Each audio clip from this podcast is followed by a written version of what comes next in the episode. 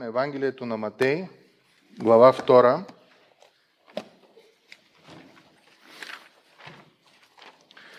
Да разбереме това, което Божието Слово иска да ни каже. Може да използвате телефоните си за четене на Словото в църква, няма проблем. Само за друга не ги ползвайте. Евангелието на Матей, глава 2.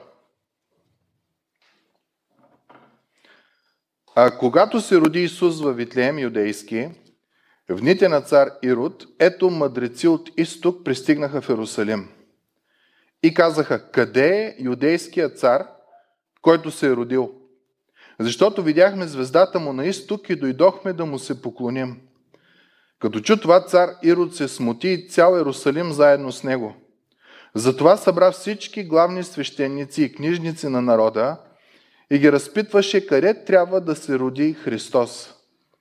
А те му казаха в Витлеем юдейски, защото така е писано чрез пророка и ти, Витлееме, земя Юдова, никак не си най-малък между юдовите началства, защото от теб ще произлезе вожд, който ще бъде пастир на моя народ Израел. Тогава Ирод повика тайно мъдреците и внимателно разучи от тях времето, когато се е явила звездата – и като ги изпрати във Витлеем, каза им, идете, разпитайте внимателно за детето и като го намерите, известете ме, за да ида и аз да му се поклоня. А те като изслушаха царя, се тръгнаха и ето звездата, която бяха видели на изток, вървеше пред тях, докато дойде и спря на мястото, където беше детето. Като видяха звездата, се зарадваха твърде много и влязоха в къщата, видяха детето с майка му Мария, паднаха и му се поклониха и като отвориха съкровищата си, принесоха му дарове злато, ливан и смирна. А понеже бяха предупредени от Бога на сън да не се връщат при Ирод, те си отидоха по друг път в своята страна. А след като си отидоха, ето ангел от Господа се яви на сън на Йосиф и каза, стани, вземи детето, майка му, бягай и бягай в Египет – и остани там, докато ти кажа, защото Ирод ще потърси детето, за да го погуби. И така той стана, взе детето и майка му през нощта и отиде в Египет, където остана до смъртта на Ирод, за да се сбъдне изреченото от Господа чрез пророка, който казва от Египет повиках сина си. Може да седнете, мили братя и сестри.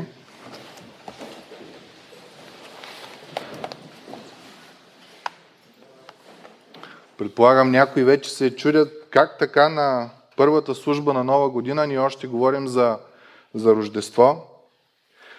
Тази история в тази църква сме я чели поне 17 пъти. Аз съм пастир тук от 17 години. Предполагам и по времето на стария пастир и още, и още, и още, откакто Еца вика свят светува, тази история е била четена, т.е. от Рождество Христово тази история е била четена, но докато четах тези дни, ми, една фраза ми изникна в главата, която мисля е много важна за всеки един от нас, встъпвайки в новата година. И това е фразата, наречена Отидоха по друг път. И след малко вярвам, ще разбереме, че това е реалността на твоя и на моя живот. Ти планираш едно, ти правиш друго, ти правиш трето, ти правиш това, обаче не става. И ако не е Бог да те съветва, ти ще тръгнеш с рогата напред по същия път и няма да има добро, даже може да стигне и до фатален край. Но мъдреците си отидоха по друг път. Та ще говорим за духовната опитност на мъдреците.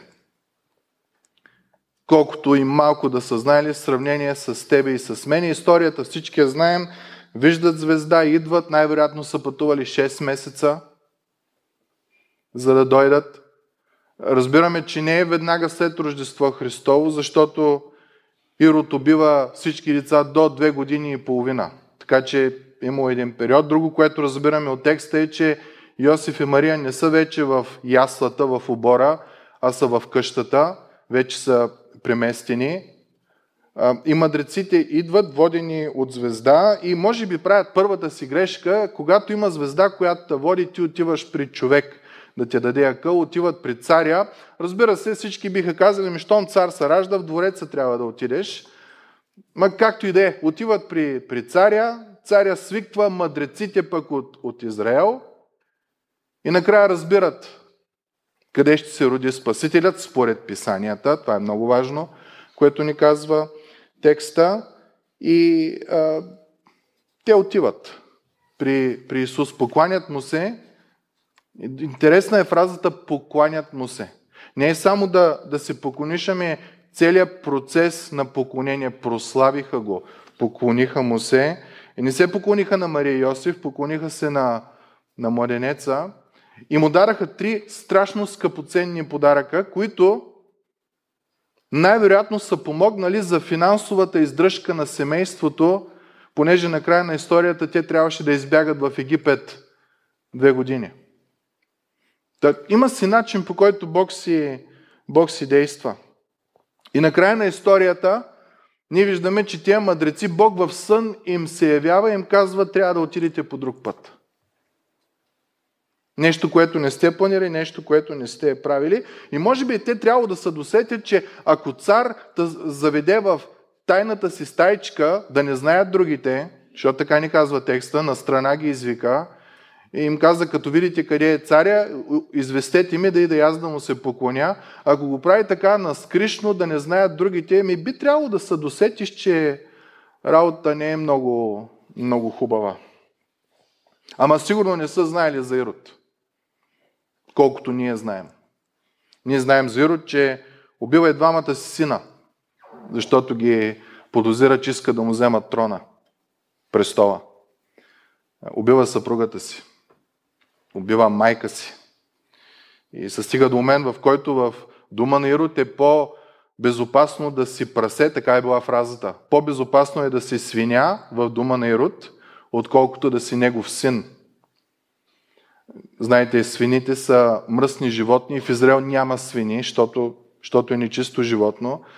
И това е била фразата по-е безопасно да си нечисто животно в еврейското царство, отколкото да си син на, на еврейския цар. Но факт е, че си отидоха по друг път. И когато се замислим за тия думи, можем да извадим четири, четири основни извода, първият от които е в че често, когато ние правим планове като християни, не говоря като невярващи, често, когато правим планове за нашия духовен живот, срещаме трудности и понякога са доста сериозни. Някой път трудностите са възоснова на нашия характер, на нашата глуповатост, която правим. Някой път трудностите са независими от нас. Ние нищо не можем да, да направим за тях. И можем да приемем, че в един смисъл мъдреците вече са вярващи. Най-вероятно, за да следат тази звезда, те са чели пророчествата в Стария Завет. Най-вероятно по времето на Данаил, който, знаете, е бил управител на Вавилон, сумът е поне 39 години. И няма как това писание на Господа да не е останало поне като устна традиция сред хората и тези, понеже са мъдреци, са събирали тези неща. И, и каквото и да е, те са вярвали на тия писания до степен, че когато идва знамението, за което тия писания говорят, те предприемат страшно дълъг път. Може и да се сетите колко храна, вода, провизии трябва за 6 месеца път в пустинята. Ние от тук 2 часа и половина самолет тъпчим храни вътре в, в саковете, в раниците и какви ли не неща – а представете си 6 месеца. Това не е шега работа. Тия хора са действали възоснова на вяра. 6 месеца поне да пътуваш през трудни терени, защото са повярвали на Божието Слово, че цар е роден. И дори текста тук ни казва, че не само е бил цар, ами Ирод запита книжниците на народа, къде трябва да се роди Христос. Не само царя, ами Месията, ами Спасителят. И това е много сериозно да го осъзнаем. Тези хора са имали някаква вяра относно тия неща. И откъде започват проблемите в цялата история? От факта, че те отиват в палата на Ирод. Да питат къде е юдейския цар. Имаш звезда, имаш писание, имаш това, имаш нещо, което те води, имаш неразделно нещо, 6 месеца те е водило в пустинята, стигаш до където трябва да стигаш и накрая, дето се вика от Иерусалим до Витлеем е по-малко от 5 км, на 5 км си, когато си вървял 6 месеца и на 5 км ти спираш да искаш съвет от в случай нечестивец. И много често ние в нашия живот правим така. Следваме Бог, следваме Бог, следваме Бог и изведнъж някакси по-апетитно ни става да получим съвет от някой, който не познава Господ. В случая дори те не знаят най-вероятно, че Ирод е против, противник на всичко това. И накрая на историята ни виждаме, Ирод изпраща да бъдат избити абсолютно всички младенци в града. И вместо да следваме Божието водителство, имаме Словото, имаме водителство, имаме брати и сестри, които говорят, ние отиваме при невярващи или с наши сили, оттам идва тая прекрасна крилата фраза в България, прекрасна в кавички, помогни си сам, за да ти помогне и Бог. И виждаме докъде сме докарали с този начин на, на мислене. Когато Бог излично казва, моите мисли са над вашите мисли моите пътища са различни от вашите пътища. Та това да си помогнеш сам, за да ти помогне Бог, изисква ти да знаеш Божиите мисли и Божиите пътища. Кой ги знае? Никой. На нас ни е поверено да се доверяваме изцяло на Неговото Слово. И нещо много интересно в тази, в тази цяла история. Обикновено, когато говорим за Рождество, е мъдреците, овчарите, Йосиф, Мария, младенеца, след време те бягат в Египет, Ирод лудва, Ирод тръгва да, да унищожава децата и тия работи. Обаче искам да ви кажа, че в книгата Откровение, глава 12, се говори за духовното измерение на историята на Рождество Христово. Не това, което става с хората, а това, което става на духовни места. Ще ви прочита. Това е глава 12 от 1 до 6 стих. И голямо знамение се яви на небето.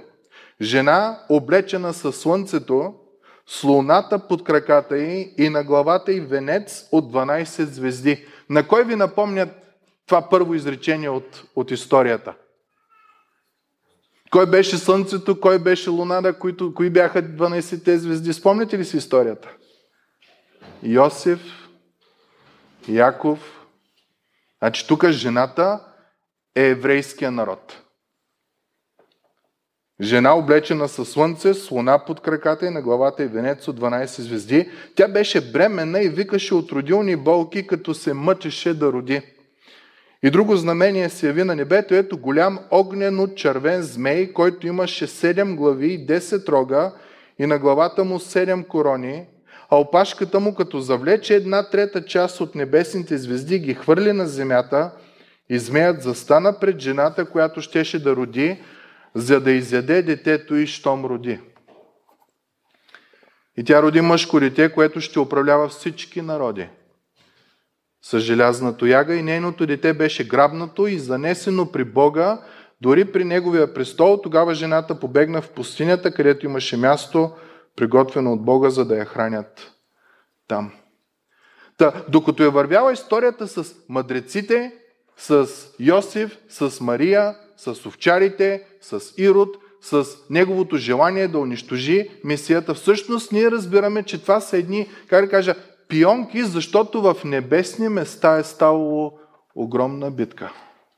Понеже е щял да се роди царя на царете. И змея, по-нататък в книгата Откровение разбираме, че Сатана иска да го унищожи. Още в самото му раждане. И ние виждаме историята Ирод.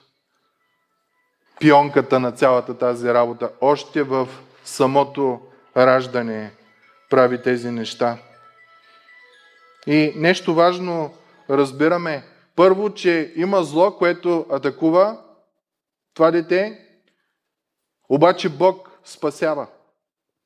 Второто, което разбираме е, че има зло и когато Бог спасява това зло, пък от това, което спасел, почва да удря всички други, които са поклонници на, на детето. Да виждаме, че историята с мъдреците има невероятна духовно измерение, духовна реалност. Не е само подаръците, не е само тези неща, с които сме свикнали да свързваме Рождество, ами той била една битка. Много често в твоя и в моя живот обикновените проблеми, човешките, хорските, които стават, всъщност имат едно духовно измерение. И понякога е трудно, да, заради наша вина, може би повечето случаи е заради наша вина, заради наша глупост, заради това, че ни не се доверяваме на Бога, но в някои случаи е просто една духовна война, която се, се води. Пример може да дадем историята с Йов. Йов до последно идея си нямаше какво става. До последно не знаеш. И приятелите му идваха и те си нямаха на идея какво става. И му казваха всички неща, буквално книгата притчи ние може да я намерим в изказванията на приятелите на Йов. Ама накрая Бог какво каза? Той беше прав, вие не бяхте прави. Даже Йов трябваше да принесе жертва за умилостивение на тях. И разбираме, че в твоя и в моя живот, възоснова на историята с мъдреците, има трудности, които са духовни трудности. Най-интересно описание на тези неща е в книгата Ефесяни. В началото на книгата Ефесяни, 1 глава, 3 стих, казва един страхотен текст, който някои от нас го знаят на Изус и се радваме в него, който казва Благословен да бъде Бог и Отец на нашия Господ Исус Христос, който в Христос ни е благословил със всяко духовно благословение в небесни места. Ти като християнин си от благословен по-благословен. И това е голяма радост. И стигаш до глава 6, която казва има битка, за която ти трябва оръжие, ама не човешко не да си много устат, не да знаеш много, не да си голям богослов, не да си събрал цялата информация на света и всички тия работи. Тая битка е духовна, защото тя се води не срещу плът и кръв. Облечете се в Божието всеоръжие, не твоето, за да може да устоите срещу хитростите на дявола. Защото нашата борба не е срещу кръв и плът, а срещу началства, власти, световни управители на тази тъмнина, срещу злите духове под небето или на поднебесната. И, и виждаме това нещо, което се среща и в тази история. Да, ти си благословен на духовни места, с всяко благословение в Исус Христос, обаче има битка. И ти трябва да се облечеш с едно оръжие, което го няма на този свят. Бог ти го дава. Божието се оръжие, ни казва текста. Предполагам, вече придобиваме малко повече представа относно духовната картина на Рождество Христово. Не са подаръците, не е яслата, не е овчарите, не е мъдреците, ами нещо друго се развива. Някой иска да убие Спасителя. И не е Ирод. И разбираме, че зад Ирод стои един огнено-червен змей. И разбираме по-нататък, че това е, че това е Сатана. И, и разбираме нещо, че историята с мъдреците е като една такава малка картинка, която всъщност се оказва, че е част от една огромна история на Божията история за спасението на човечеството. Това е, между другото, една картина в Тексас, която е дълга 17 метра на стена е нарисувана. И много често в твоя и в моя живот ние виждаме само е тая част тук горе. И това живеем и си мислим, че това е нашето християнство, това е нашата вяра, това е нашия живот, това е всичко. Когато ти си забравил, мили братко и сестро, че си в ръцете на Твореца, на Вселената и всяко нещо, което става в твоя живот, има смисъл, има цел за него в живота ти.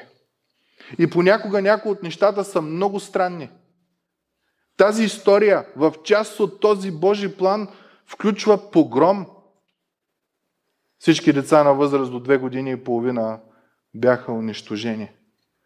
Та когато християните си правим планове за християнския си живот, идват трудности и неща, които не ги разбираме.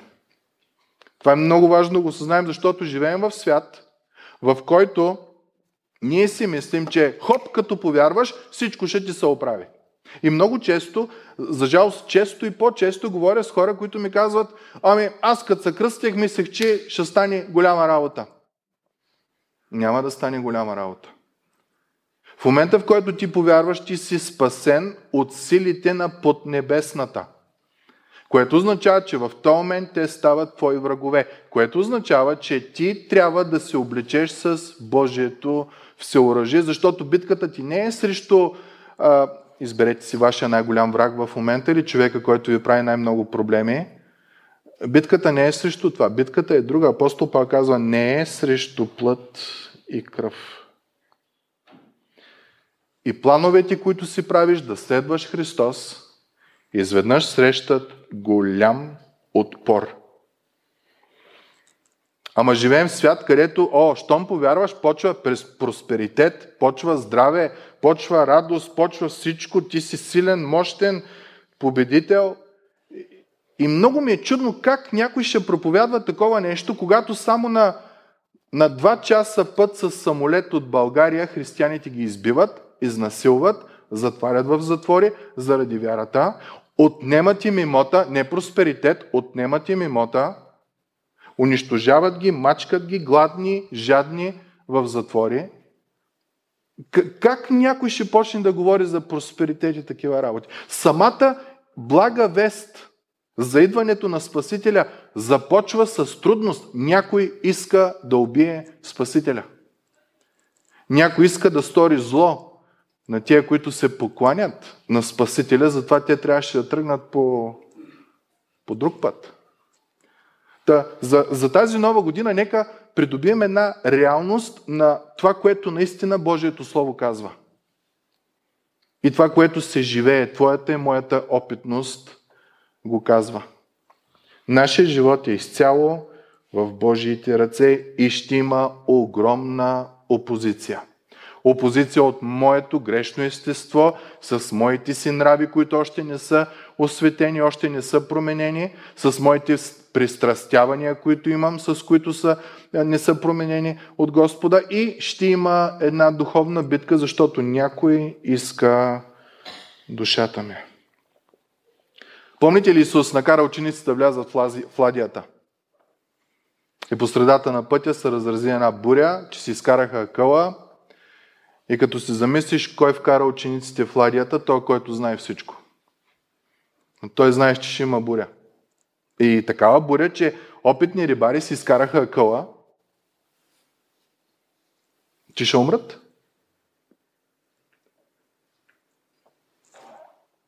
Ти си с той, който съживява, който изцерява от разстояние всички тия неща в лодката с тебе и той блаженно спи. Ако той блаженно спи, значи трябва да е, сигурно са пяли хваление и са пяли по-силно от нас. Обаче изведнъж плановете, които те са си правили, наследване на учителят, на Месията, на Спасителят, на Христос, срещат огромна трудност.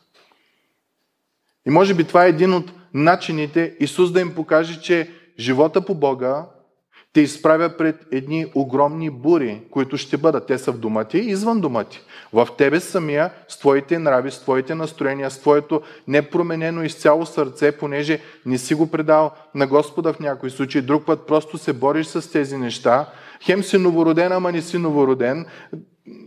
Вървим между тия две неща. И изведнъж идва буря след буря и какво разбираме, че когато си нагрят, при нагряването излиза цялата мръсотия. На 60 градуса, защо перем на 60 градуса? Да се махне мръсното. Да се убият всички бактерии. И някой път Бог позволява чрез проблемите в живота ни така да бъдем нагряти, че да видим какво е в сърцето ни. Не да се отчаям, а да кажем, окая наш човек, Боже, помогни ми. Отново да се върнем.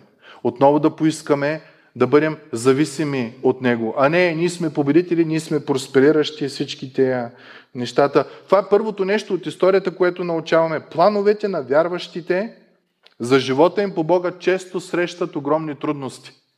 И второто нещо е, но тези трудности не очудват или не изненадват Бог.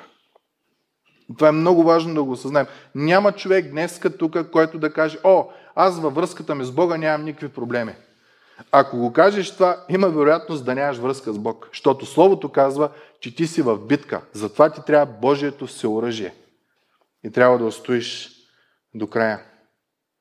Докато изследвах историята с мъдреците си, казвам, те идея си нямаха какво става в цялата история. Нито знаеха за духовното измерение, нито знаеха за плановете на Иро да убие всички деца, нито знаеха, че Йосиф и Мария трябваше да избягат в Египет. Абсолютно нищо не знаеха. Просто следваха това, което Бог им даде на сън. И някой път си казвам, колко блаженно е това незнание. Ние в момента живеем в култура, където сме пренаситени с информация. Затова лъжливата информация, конспирацията и лъжливите новини толкова яко навлизат в живота ни, защото ние не можем да смогнем да оценим кое е истинско и кое не е истинско. И това е огромен проблем.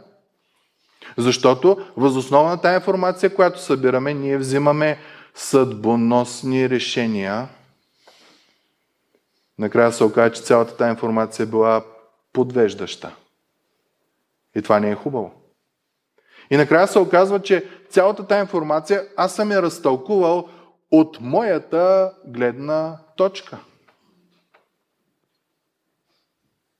В момента живеем в свят, който е разделен на изток-запад и ние същи факти се изтълкуват по един начин от източно мислещия и по различен начин от, така да кажем, западно мислещия. Някакси истината не е толкова важна, важно е да е удобна за мен, моята гледна точка да бъде. Но, но хубавото в цялата тая обърквация в живота е, че Бог знае какво прави. И Той контролира нещата, които Той прави и Неговите неща винаги ще се случат колко лекове има за всички болести. Ами ако тези лекови бяха вярни, ние нямаше да сме болни. От, от всякъде нещо удря. Защо? Защото ни осъзнаваме истината, която казва Словото, че животът е 70, където си има, има сила 80 и те са болести и страдания. Да, когато това дойде, когато преди да дойде, нека да се посветим изцяло на, на Господа. И понякога е много трудно. Успокояващо е да знаеш, че Бог знае какво прави и че контролира нещата до момента, в който трудността не дойде в твоя живот. Отново нека се върнем към Исус с лодката. Учениците са там. Този, който изцерява, той, който има власт над болести, власт над хора, никой копче не може да му каже, затапва фарисеи садокей, който са сетим, книжници, е с тях в лодката и той им казва да влязат в лодката и времето е хубаво и те са рибари, имат опит, имат всичко, от което има нужда, изведнъж идва буря, такава буря, че тези така си изкарват такава, че отиват при този, който Абе, спи бе! Ще кажеш, че Бог е седнал на ръцете си, когато аз имам проблем и нищо не прави и се стига до момент, който ние, както и учениците, казваме, Учителю, не те ли е грижа, че умирам? Наставниче, не те ли е грижа, че потъваме, загиваме, умираме? Защото, Господи, с моя акъл и от това, което виждам и това, което очаквам от Тебе, работата не е такава. Аз си правих ни планове, те пазеха, че станаха коренно различни. Какво става, Господи, в, в живота ми? Не те ли е грижа? И почваме да се притесняваме. Бог седнал ли се е на ръцете? Вързани ли са му ръцете? Не знае ли какво става? През каква трудност мина? Той не осъзнава ли през какво а, минавам. И историята продължава, че Исус се изправя изненадан ли от бурята? Не, Исус не се изправя и а, буря, ао, не. Няма такова нещо. Страхотна дума. Маловерци. Окрути бурята, окрути всичко. Но очевидно е, че цялото това е опитност на учениците беше да разберат кой е Той и да се научат да му се доверяват и че живота им ще бъде изпъстрен с трудности. Маля, какви трудности? Всички 12, освен Йоан, бяха убити. Не умряха, убити. Изтезавани. И Йоан умря от естествена смърт, ама беше заточен. Очевидно е, че Исус ги е подготвил за начин на живот. И нека се върнем към въпроса, наставниче или учителю, не те ли е грижа, че умираме? Ние знаем историята. И някои от нас може би ще си кажат, как да не го е грижа, бе?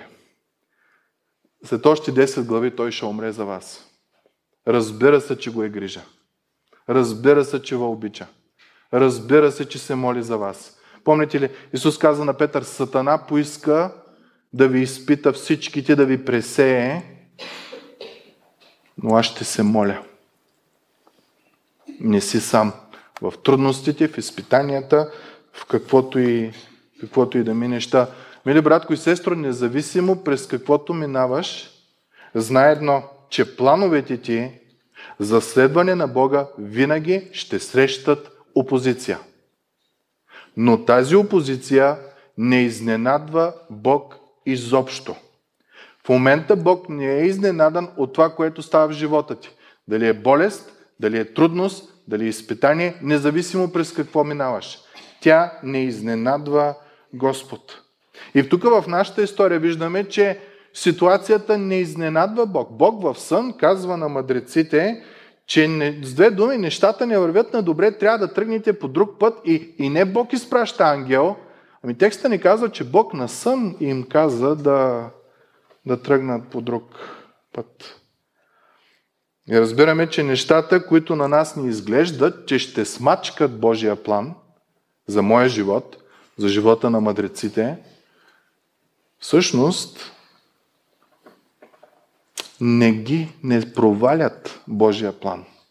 2012 година в нашата църква дойдоха две сестри от Индонезия. Сестри, вярващи имам предвид. И стояха, мисля, че беше около една седмица в, в нашата църква. Индонезия е най-ислямизираната страна. Предполагам, знаете.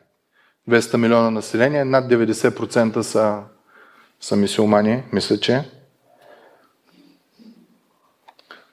2004 година, на 26 декември, става едно цунами, едно огромно земетресение. Мисля, че е около 8, и нещо по скалата на една от скалите, 9, и нещо, извинявайте, по една от скалите, едно огромно цунами са образува и убива над половин милион човека.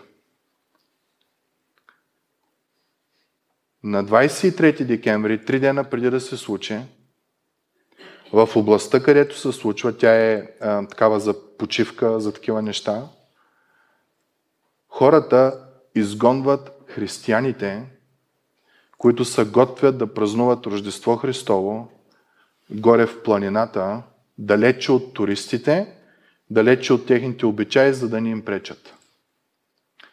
И когато това бедствие става, Божиите хора са горе на високо на планината. И може ли да познаете кои са първите, които идват да помагат? Божиите хора.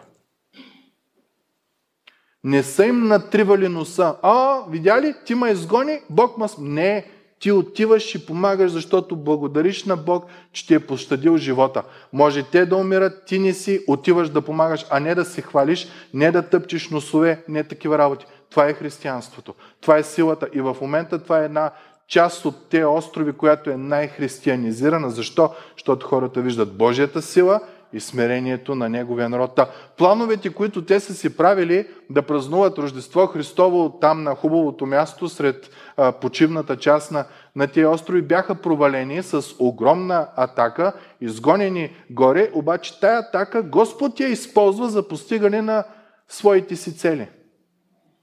Едни много истории има такива. Самата история на Възкресение Христово, на разпятието на Христос. Момента, в който, дори в апостол Павел в Колосяни казва, момента, в който те опитаха да убият Спасителя, се оказа, че това убийство донесе спасението на всички хора.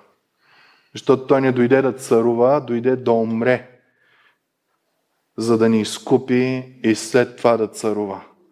Та това, което те са мъчат да правят, да го унищожат, всъщност падна точно в ръцете на Божия план.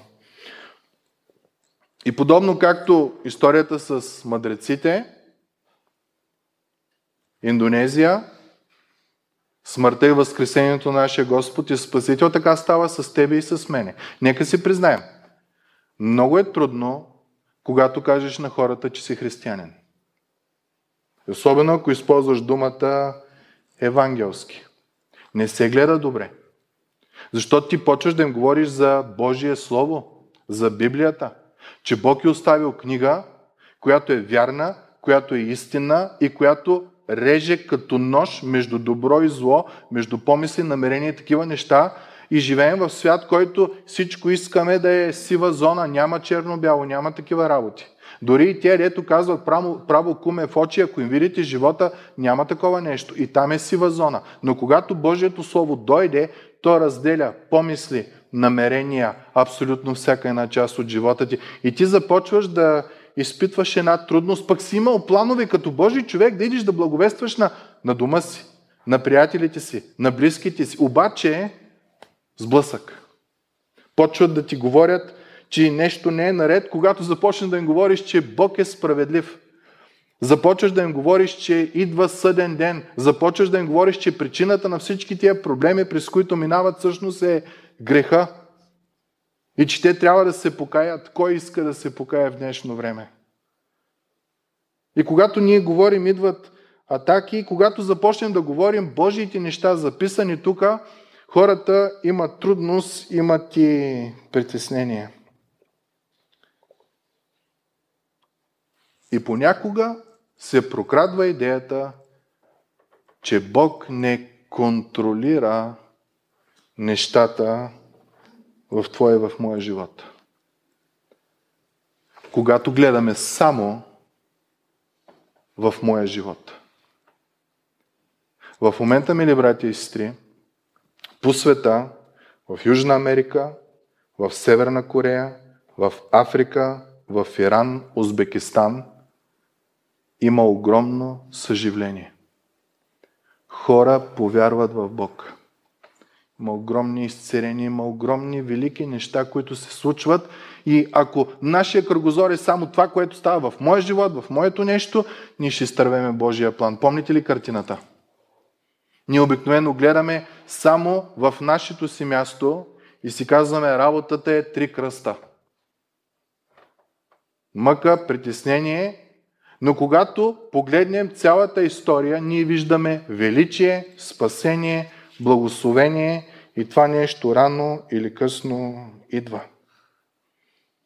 Псалом 2, стих 1 казва следното.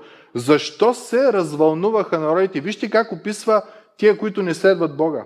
Защо се развълнуваха народите и племената кроят безсмислени неща? Кои са те? Земните царе възстават, и князете заговорничат против Господа и Неговия помазаник. Те казват да разкъсаме техните окови. Кои са техните? Божиите окови и на, и на помазаника окови. Тоест, живота по Бога ма, ма вкарва в робство в, в окови. Да разкъсаме техните окови и да отхвърлим от нас техните вериги. Текста казва, този, който обитава небесата, ще се изсмее, Господ ще ги подиграе. Подигра ги в Индонезия, подигра ги при възкресението на Спасителя, сигурно и в твоя и в моя живот. Как ти, който си една пуканка, си решил да тръгваш срещу Създателя ти, срещу Твореца, който може да те унищожи с, с дъха си. Знаете ли, че едно време Варна е имала друго име? за около 15 години. Сталин. Знаете ли, че тогава властта, която е била, е имала едно обещание Сталин да стане първият атеистичен град в България. Днеска Варна е града с едни от най-активните християни – Пастирите имат едно място като тюлбето, само че е по-високо, откъдето се вижда целият Варненски залив. Събират се на това място, мисля, че всеки месец и се молят за благословението. И един от предишните кметове им построява пейки и очиства целия район и прави това място, за да бъде място за благословение, защото вярва в... Може да не вярва в Бога, но вярва в Бога, в който те... вярва в тях, които вярват в Бога. Как една власт променя името и, и иска да го направи абсолютно атеистично и той, който седи на небесата, се присмива. Накрая се оказа, че тази власт строи пък неща, които да бъдат угодни на Господа. Бог не може да бъде изненадан от трудностите в твоя и в моя живот. Не може. И най-често това, което прави е пръчката, която човек е взел за да набие Бога, Бог използва тая пръчка, за да набие човека или частта, която е. Трудностите, които, ние, които хората слагат върху Христос, са трудности, които Бог използва, за да даде спасение на хората. Какво означава всичко това за тебе? Какво трябва да породи всичко това? Значи до сега две неща разбрахме. Първото беше, че има ме планове за вярата с Бога, за живота по Бога, които срещат огромни трудности. Обаче второто е, че тези трудности не, не изненадват Бог. Какво трябва да породи това в тебе и в мене? Невероятно силен християнски характер. Йов казва, дори да ме убие, аз на него уповавам. Колко нас биха могли да кажат това? А, как тъй ще му убива? Как тъй ще ми взима здравето? Как тъй тия работи? Йов каза, Господаря Господ взе. Да бъде благословено името му.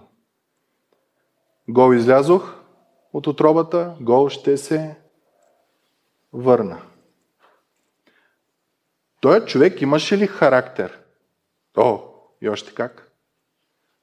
Какво означава християнски характер? Дори да те мразят, да ти се възхищават. Много важно да го осъзнаем. Да имаш добър християнски характер не означава, че хората ще харесват, защото света лежи в краката на Сатана. Няма да те харесат. Затова цялата Библия ни е дадена като една отеха. Но характер означава, че дори да те мразят, да ти се възхищават на начина на живот и упование в Господ. Ламани гоня сектанта ли? О, толкова знаеш какъв е майстор. Ако знаеш колко е честен, като продава мляко, не слага вода в него. Истинен е. Да, може да е странен, обаче, обаче, обаче. Чуйте апостол Петър какво казва? Ако ви оскърбяват заради Христовото име, блаженни сте. Защото духът на славата и силата, Божия дух, почива върху вас. Представяте ли си какво обещание дава Словото? Ако на теб ти се подиграват, че ти си християнин и че само за Христос говориш, и че само за Библия говориш, и че за покаяние говориш, и за блага вест говориш, и тия работи, текстът казва, блажен си, защо? Защото Божията сила почива на тебе. От тях, чуждите, той бива хулен. Те хулят Святия Дух, хулят Бог, хулят и тебе. А от вас прославян. Когато ти, въпреки че си мразен, даваш най-доброто от себе си и показваш стабилен християнски характер, хората ти се възхищават. В случая с Индонезия. Християните можеха да им кажат Нали исках ти да наубити? Какво стана? Не, отидаха да помагат първите. И някои от тях умряха в помощите, в помагането. Защо? Защото ти има истински християнски характер. Ако някой от вас страда, нека това да не бъде, защото е убиец, крадец, злосторник или поглежда към чуждото, но ако страда, защото е християнин, да не се срамува, а да прославя Бога за такава участ. Затова онези, които страдат по волята на Бога с добри дела, да предават душите си на своя Създател, който е верен на обещанието си. Ще кажеш, че сме забрали да четем Божието Слово. И като се съберем да говорим, мамо мила, ние сме изтръпнали от всякъде, умираме от притеснения и какви ли не неща. Да, проблемите са реални. Те хора бяха пред заплаха да бъдат убити, но има един, който е много по-силен и по-велик от тях. И от той, който е техен противник. И той им каза, да отидат по друг път, защото Той е велик Бог. Послание към Диогнет, 130 година след Христа, казва, християните са нападани от евреите като чужденци и са преследвани от гърците и все пак тези, които ги мразят, не могат да намерят каквато и да е причина за тяхната омраза. Представяте ли си какъв характер са имали първите наши брати и сестри? Ари вторите, след, след апостолите. Възможно е, но трябва да знаеш две неща. Ще има трудност. Точка. Няма просперитет, няма такива работи. Ще има трудност и през много скърби трябва да минеш, докато стигнеш в Божието царство.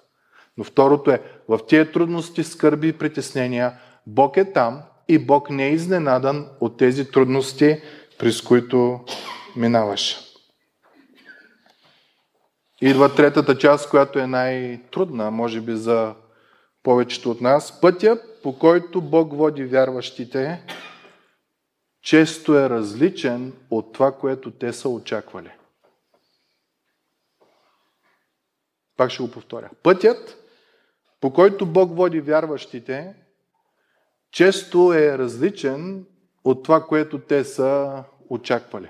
В историята, която прочетохме, мъдреците отиват при Ирод. Ирод се представи прекрасен. Той им помогна. Той извика мъдреците, извика богословите, да могат наистина да разберат къде е това място, какво е това място. Те не знаят е, лошите намерения, които Ирод има. Та на тайно ги вика, че има аудиенция с него и тия работи. Показва им, дори им казва и като такова, кажете и на мен, да мога и аз да се поклоня на този цар. До тук нищо лошо. И логиката би тълкувала, че по същия път, по който са дошли, е нормално и да се върнат. Сигурно е бил и хубав път, не с дубки. Царски път. Защото Ирод е имал крепост там, близо до Витлеем, Херодиум.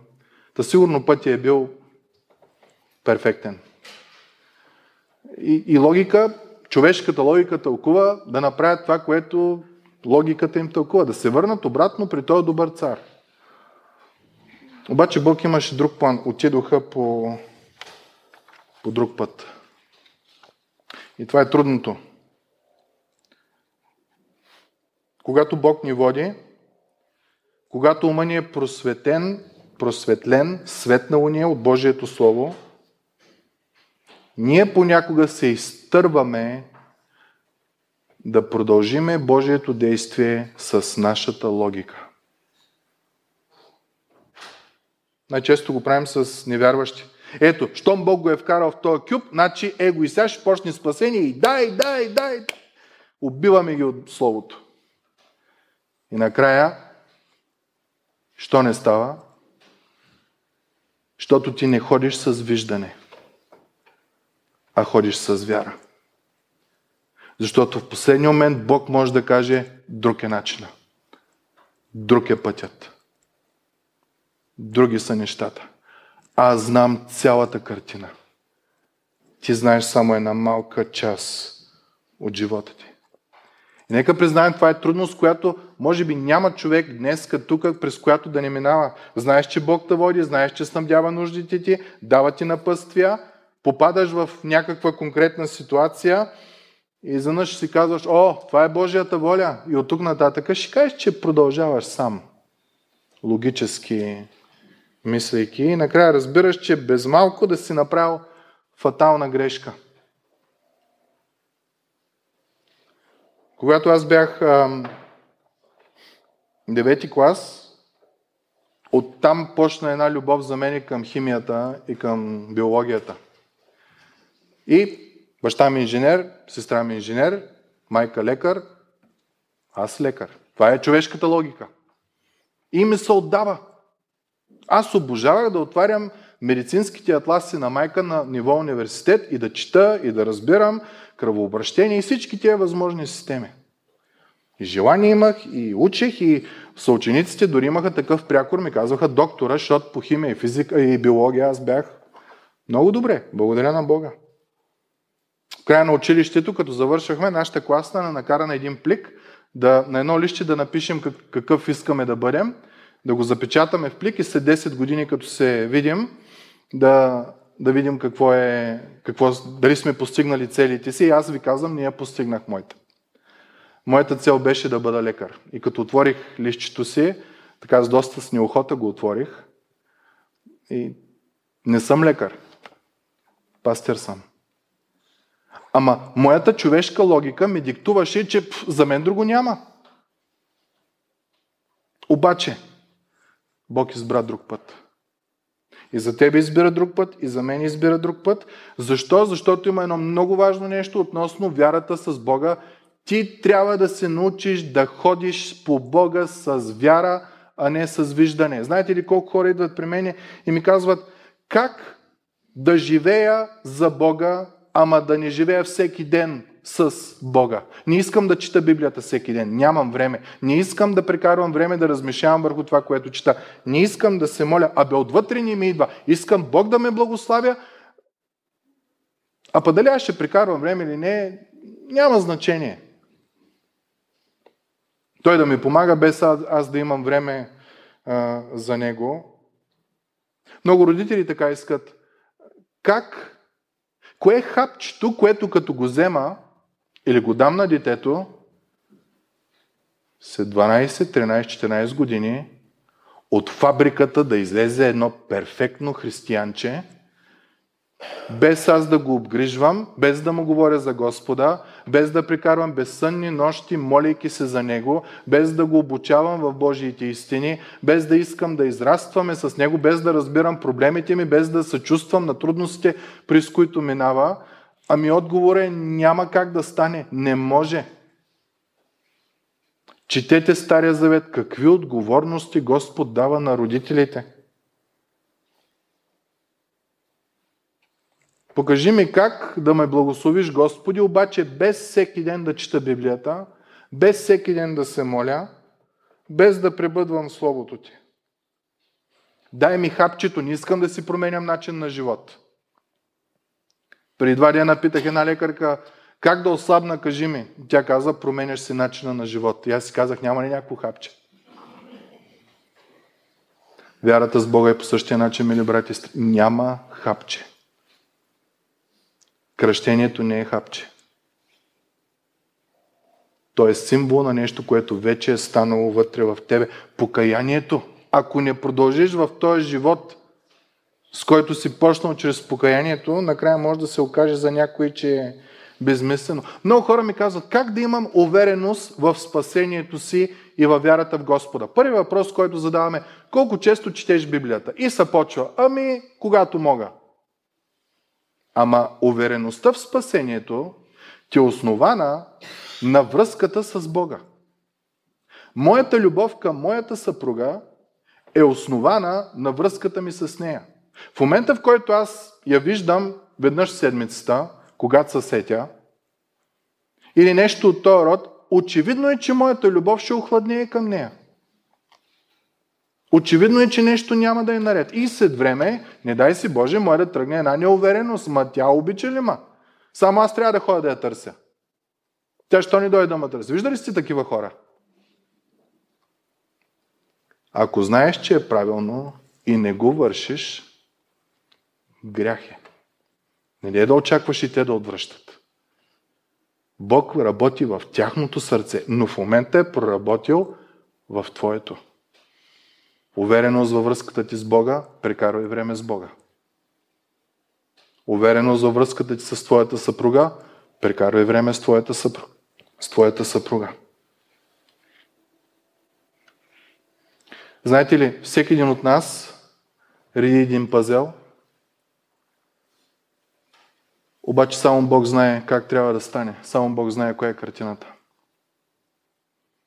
И много често това, което ние правиме, виждаме едно парченце, което пасва на, на дупката, която е, веднага го слагаме и си мислим, че всичко е наред и накрая се оказа, че това нещо трябва да е най-отгоре, а не най-отдолу, където сме го сложили. И това е момента, в който Божия начин е различен от твоя начин и Бог ти казва по друг, друг път. Не по друг, защото той не става, а защото Божия план е друг. Не е твоята логика. И това е много важно да го осъзнаем, мили братя и сестри. И това е много смиряващо. аз не мога да подреда пъзела в моя живот. Ти не можеш да подредиш пъзела в твоя живот, защото ние не знаем коя е голямата картина. Бог може. Затова ти ходиш по вяра, а не по виждане. Стъпка по стъпка с вяра. Стъпка по стъпка. Не с нашите разбиране, не с нашата логика, а изцяло разчитане на Господа. Има една фраза, ако е рекал Господ. Разчиташ на Него. И знаете ли, интересното е, че Бог се прославя по начини, които ние не можем да ги разбереме. По нашата логика нещата отиват в дън земя и нещо не е наред. От Божия гледна точка нещата са коренно различни. Никой не знае какво ще стане с нас следващите 2-3 години. И какво Бог ще направи с нас следващите 2-3 години. Бог знае картината. Ние не я знаем. Нашия призив е да вярваме и да стоим в Него. Не да правим каквото си искаме, защото тогава става баш обърквацията. Има един стих в Исаия 42 глава, който казва да отвориш очите на слепите. И аз винаги този стих съм го използвал да се моля за моите родини, които не са вярващи, за, за невярващи хора. И изведнъж си казвам, чакай, чакай, чакай. И аз съм сляп. Защото аз ходя по вяра, а не по виждане. Аз трябва да разчитам изцяло на Господа. Да, мили братя и сестри, да осъзнаем, че сме в Божиите ръце, каквото и да става. Както и пътя да е контра на нашата логика, противен на нашата логика, нека ние да го следваме, да не се разочароваме, да не се съмняваме, да не се обезокоръжаваме, а да го следваме. Павел казва, не се срамувам. Живота ми е в Христос скрит у Бога. Където Бог му заведе. Прочетете Деяния на апостолите. Те искат да отидат в, в една позиция. Божия дух им казва, няма там, ще отидете в... И накрая става в Македония, в Филипи. Той е пъзел. Бог го нарежда в твоя и моя живот. Не ти и аз. Има един прекрасен стих, който казва, но знаем, че всичко съдейства за добро на тези, които обичат Бога, които са призовани според Неговото намерение. И това е страхотен стих. Всяко нещо, което става в твоя живот, Бог го прави за добро. Защото това е Неговото намерение. Което е много хубаво да го знаеш, но е трудно, когато си в това всяко нещо. И то боли. И то скърби. И то гнои. И то разраства. И то унищожава. И тебе, и другите около тебе. И това е така, защото неговите планове не са наши планове. Неговите пътища, казва той, моите пътища са по-високи от вашите. Ти мислиш тук, аз мисля така. И е коренно различно. Аз знам коя е картината, на която пъзела трябва да стане. И виждаме, че това правят и мъдреците. Изоставят тяхната логика, да се върнат при Ирод, слушат Божия глас, не с виждане, с вяра. И текста ни казва, и отидаха по друг път у дома си. Стигнаха там, където трябва да бъдат. И четвъртата част, много бързо. Божия план за вярващия човек е един единствен. Да бъде съобразен с Христос. Това е много важно да го да го осъзнаем или, брати сестри? Той е текст, който ние го четахме преди малко, че всичко съдейства за добро на тези, които обичат Бога, които са призвани според Неговото намерение, е така и има основна цел и основна сила в Него. Но виждаме нещо друго в текста, който прочетахме. Мъдреците отидаха по друг път, нали така? Каквито и да са били плановите им, Бог ги промени с един сън. Обаче в историята виждаме, че някой друг също промени плановете си. Йосиф, Мария и младенеца. Човешката логика какво диктуваше Йосиф, който живее в Назарет, дойде в родния си град Битлеем да се запише и, и къде отиваш след това? У дома. Ма ти имаш жена, а ти имаш дете, новородено. Отиваш си от дома. Но изведнъж Бог обърква и тези планове. Текста ни казва, след като си отидоха, ето ангел от Господа се яви на, син, яви на сън на Йосиф и каза, стани, вземи детето и майка му и бягай в Египет и остани там, докато ти кажа, защото Ирод ще потърси детето, за да го погуби. И така той стана, взе детето и майка му през нощта и отиде в Египет. И това, мили брати, стрия уникално. Бог няма да накара мъдреците да направят нещо, което неговия син няма да направи. Изучаваме книгата Еврей. Христос във всичко стана като нас, за да може да, спомните ли с коя е думата? Съвършенно да състрадава. Не можем да сме в трудност, нещо и да кажем, Господи, ти не ме разбираш. Напълно разбира. И тук го виждаме още от рождествената история. Плановете на Божиите хора срещат огромни трудности. Тук Ирод щеш да убие младенеца. Бог обаче не е изненадан от тези планове. И много често Божиите планове са свързани с думата и отидаха по друг път. Не нашата логика, а Божията логика. И накрая разбираме, че всичко това е с една единствена цел – да бъдеш като Исус. Мъдреците по друг път и Исус по друг път. В идването на Спасители ни го разбираме още повече това нещо, в още по-голяма дълбочина. Но помнете, мъдреците в сравнение с тебе и мене много малко знаят за това, което ние знаем в момента за Спасителя. Но въпреки това, тяхната опитност с Бога беше същата, каквато беше опитността на Неговия син с Бога. И вече стиха, но знаем, че всичко съдейства за добро на тези, които обичат Бога, които са призвани според Неговото намерение. Има продължение. Знаете ли как продължава? Защото, които предозна, тях и предопредели. За да. Това е. Бъдат съобразни с образа на Неговия син и да бъде той първороден между много братя. Целият план на Бога в твоя живот, трудности, притеснения, болки, гонения, смърт, каквото и да дойде, има една единствена цел. Да приличаш на сина. Защо? Защото само той е вечният и истинният. Всичко друго преминава. Само Той е първият и последният начинателя и завършителя на нашата вяра. Само Той, само Той, само Той. Бог го знае. Това и целта му не е да си просперираш, не е да си, а да си съобразен с Неговия син. И какво виждаме? Както една картина от този вид с оптична измама, така да се каже. Обърнете внимание колко картини има в тая картина. По някакъв начин, всяка една част, която става в твой в моя живот, докато ти ходиш по вяра, а не по виждане, Господ прави това, за да може ти да приличаш повече и повече на Неговия син. И това е Божие дело.